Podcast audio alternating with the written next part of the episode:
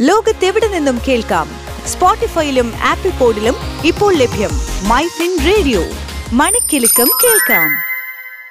സ്വർണം ഉൾപ്പെടെയുള്ള വിലയേറിയ ലോഹങ്ങൾ ഇനി എത്ര കാലം നമുക്ക് ലഭ്യമാകുമെന്നതിൽ ഒരു തീർച്ചയുമില്ല.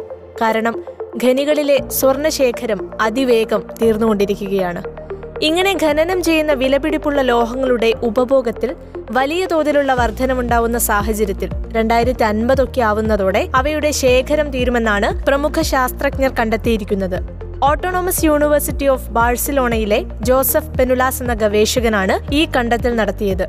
രണ്ടായിരത്തി അൻപത് ആവുന്നതോടെ സ്വർണഖനികൾ കാലിയാവുമെന്നാണ് അദ്ദേഹം പറയുന്നത്. കഴിഞ്ഞ ദശാബ്ദത്തിൽ പുതിയ സ്വർണ ശേഖരത്തിന്റെ കണ്ടെത്തലുകൾ കുറവായിരുന്നു. സ്വർണം പോലെ തന്നെ ആന്റിമോണിയം എന്ന ലോഹവും ലഭിക്കാതെ വരും. മാത്രമല്ല വർഷം കഴിയുന്തോറും സിങ്കും മോളിബ്ഡനം എന്നിവയും ഖനനം ചെയ്യാൻ കഴിയാതെ വരും. ചൈന ഇന്ത്യ തുടങ്ങിയ രാജ്യങ്ങളിലാണ് സ്വർണത്തിന് ഏറ്റവും കൂടുതൽ ഡിമാൻഡ് ഉള്ളത്. വേൾഡ് ഗോൾഡ് കൗൺസിലിന്റെ കണക്കുകൾ നോക്കുമ്പോൾ രണ്ടായിരത്തി ഇരുപത്തൊന്നിൽ ആഗോളതലത്തിൽ സ്വർണത്തിന്റെ ഡിമാൻഡ് നാലായിരത്തി ഇരുപത്തൊന്ന് ടണ്ണായിരുന്നു.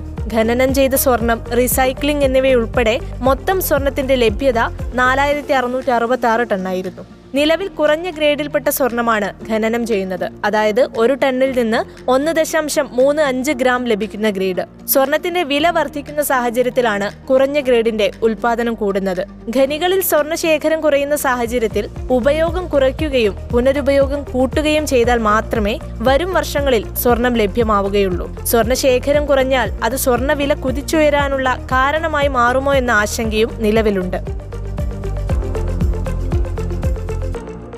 ലോകത്തെവിടെ നിന്നും കേൾക്കാം? സ്പോട്ടിഫൈയിലും ആപ്പിൾ പോഡിലും ഇപ്പോൾ ലഭ്യം. My fin radio. മണിക്കെലക്കം കേൾക്കാം.